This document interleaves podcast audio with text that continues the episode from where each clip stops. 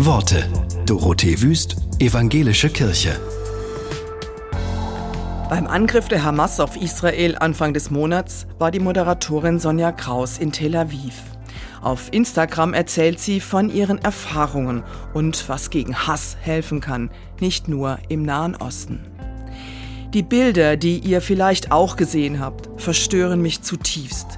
Mir bricht das Herz und ich bin echt ein Sonnenschein.